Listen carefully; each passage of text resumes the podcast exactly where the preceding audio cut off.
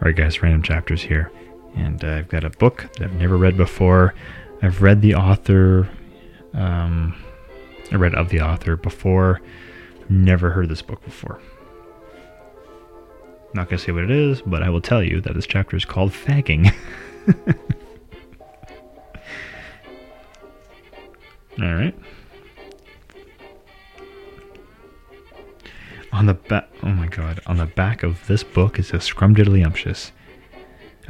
Adjective, something that is delicious and lovely. I swear to God, that's what Flanders always says. Scrumdiddlyumptious. I don't know if this music fits, but I'm kind of reading some of this book, like not reading, but just kind of reading like the back and front. It's like I think it's the 1920s or 30s. So you got this like corny fucking music in the background. so fagging. spent two long years as a fag at Repton, which meant I was a servant of the study holder.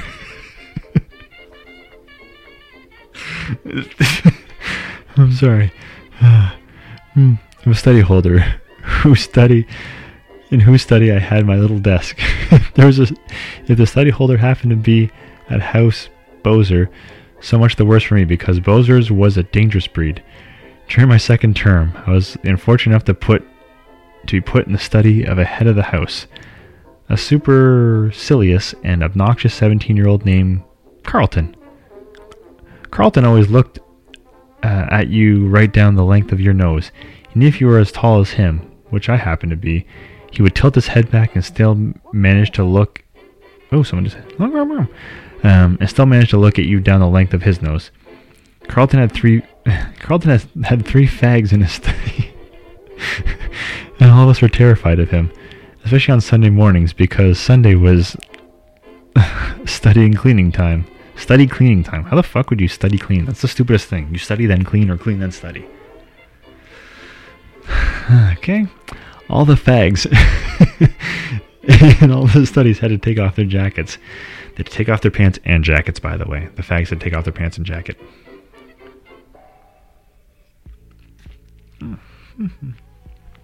ah, commercials. Sorry. Didn't mean I want to tell you before, but I'll skip this ad. Apologies. It's royalty free, so there's gonna be ads. Unless I buy the song, which I'm not gonna do. I mean, you think I buy this music? How much are you gonna pay for this music? How much would this cost back in the 1920s? Mm-hmm. That's how much I'm paying for it. Yeah, uh, all the fags. Okay, so they took off their pants and jackets, uh, roll up their sleeves, fetch buckets and floor cloths, and get down to cleaning out their study holders. And when I say cleaning out, I mean practically sterilizing the place. We scrubbed the floor and washed the windows and polished the grate and dusted the ledges and wiped the picture frames and carefully tidied away the hockey sticks and cricket bats and umbrellas. Cricket bats? Who the fuck? All that Sunday morning we had was slogging cleaning away Carlton's study, and then, just before lunch, Carlton himself strode into the room and said, You've had long enough. Well, then sit in a dirty room, you fuck. We're just a bunch of fags here. What do you want us to do? Yes, Carlton, the three of us murmured, trembling. We stood back breathless from our exertions, compelled as always to wait and watch the dreadful Carlton while he performed the ritual of inspection. First of all, he would go to the drawer on his desk and take out a pure white cloth glove, which he slid with much uh, ceremony on his right hand. what a dick. Then, taking as much care and time as a surgeon in, an operating theater, he'd move slowly around the study, running his white gloved finger along the ledges, along the tops of the picture frames, over the surfaces of the desk, and even over the bars of the fire grate. Every few seconds, he would hold those white fingers up close to his face, searching for traces of dust, and we three fags would would stand there watching him.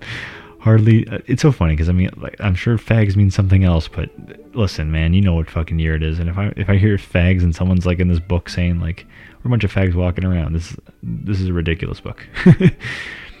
uh, You know what? This song deserves a lot of money. Listen to this guy singing. Did he say the Charlton? Oh my god. the Carlton?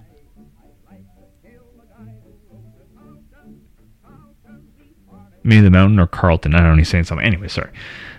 I just never heard it. I wonder this guy re- record. I bet this guy wore a suit when he recorded this song. Like I'm sure he was in like a full like tuxedo at like two in the morning singing this song with like the band behind him. Anyway, anyways, uh, waiting for the dreaded moment when he would great when the great man would stop and shout, "Ha! What is this I see?" A look of triumph would light up his face as he held a white finger which had on it the tiniest smudge of gray dust, and would stare at us with slightly popping pale blue eyes. Mine probably like it's the twenties, probably like Addison's or something. You haven't cleaned it, have you? You haven't bothered to clean my study properly.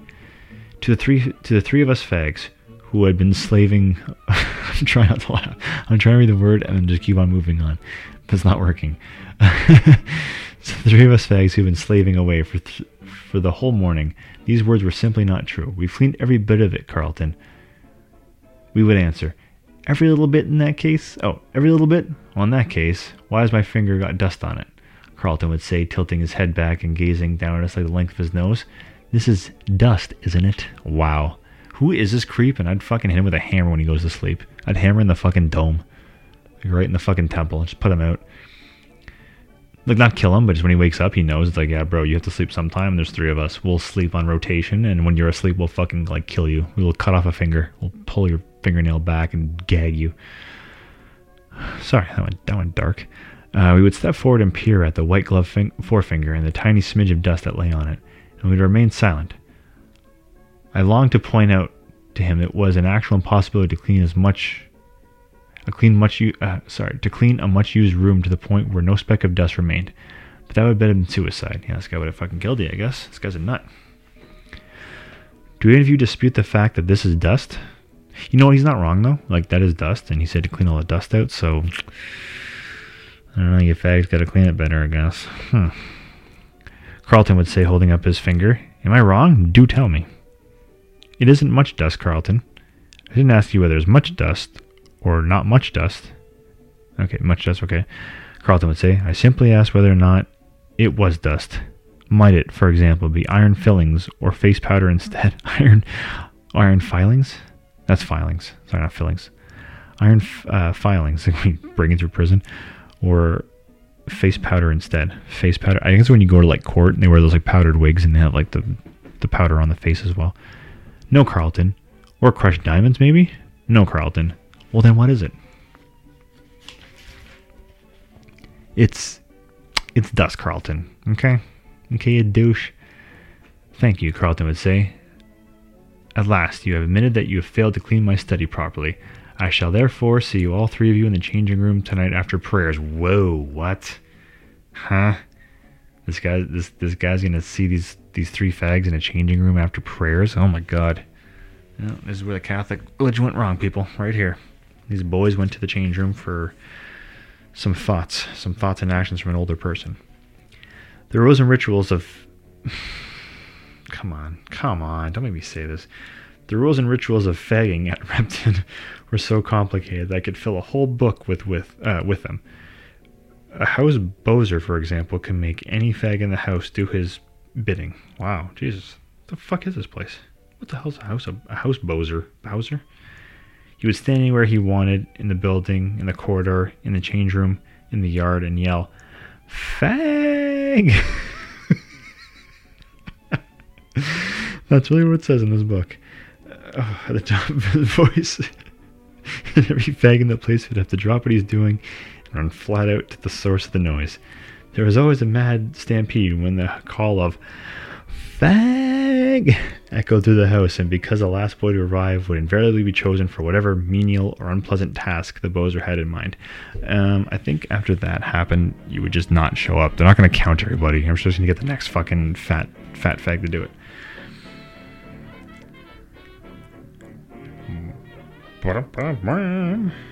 Is this not what you pictured for like this music? Like I, they're not lying when they have like some sort of like opinion on how these songs sound. You watch Family Guy, it's like this is the 1920s. This is the 20s music. Hmm. During my first term, when I was in the changing room one day just before lunch, scraping the mud off my soles of my study holder's football boots. Wow, what a dick! Makes you clean that. It's getting dirty again. Ads. I was digging that music too. Fuck man, hurry up. All right, here we go. Here we go. Back to it. My favorite tune. Um. Uh, so he was scraping the mud from the soles of study holder's boots, uh, football boots, when I heard the famous shout, "Fag!" far away the other end of the house. I dropped everything and ran. But I got there last. The Boazer who had done the shouting, a massive athlete called Wilberforce, wow, he should be, said, Dahl, come here. Wow, so I guess this guy was a fucking doll. The other fags melted away and with the speed of light, and I crept forward to receive my orders. Go and heat my seat in the bogs, Wilberforce said. I want it warm. His seat? Okay. Wilberforce, that sounds like a guy, yeah. He sounds like some sort of tight end. He's a tight end fag. Sorry, I'm saying that word just in response of this book because it's crazy. I had the faintest idea what the hell, what the I'm right there, what the hell this meant, but he said what any of this meant. Sorry. If I said, what the fuck does that mean, bro? But I already knew better than to ask questions of a boazer. I hurried away and found a fellow fag who told me the meaning of this curious order. It meant that the boazer wished to use the lavatory. Oh my god, what? Holy, what the fucking wrote this book? That he wanted the seat warm for him before he sat down. I hate that. I think I've talked about it before. If I sit down in a toilet, I mean, trust me, having a warm seat is pleasant. If I use the toilet after my wife and it's warm, I'm good. A random stranger, like warming it up for me? No. It's disgusting. I'm sorry. Usually there's like a bit of water on the lid too, and it's like, is that water from like a splash? Is that water like? Even though it's like splashback, I don't know why people don't think splashback is bad. If it splashes off of the toilet, it has your poo already. Then it has poo water. That's poo water on the fucking toilet seat, people. Letting you know what you're sitting in. Oof. So you wanted the fucking toilet seat warm. Okay. The six house lavatories, none with doors. yeah, of course they're not. A bunch of holes in the wall, though, I'm sure.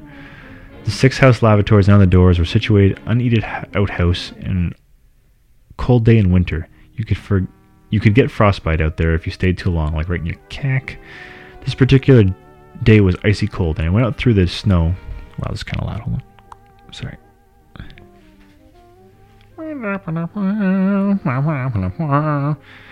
Uh, so it was icy cold. I went out through the snow in the outhouse and entered number one lavatory, which I knew was reserved for Boazers only. I wiped the frost off the seat with my handkerchief. Dude, don't you you put that on your face after. Then I lowered my trousers and sat down. Trou- trousers. Trousers. I was there full 15 minutes in the freezing cold before Wilberforce arrived on the scene. Well, if any Wilberforce can tell you to do something, you're going to do something. That's the guy who fucks all the cheerleaders. He's the football star. Have you got the ice off it? He asked. It was like ice in like the like the water down below. You'd like break that with your with your face or your hand. yes, Wilberforce. Is it warm? It's as warm as I can get, Wilberforce, I said. We'll, sh- we'll soon find out. You know what? Kick that guy down the fucking toilet. You can get off now. Wow, the guy walks in while he's still on the fucking toilet. This is weird. I got off the lavatory seat and pulled up my trousers. Wilberforce lowered his own trousers and sat down. Wait, you see his fucking dick there? Because you're a fucking... No, never mind. That's a Bill Burr thing.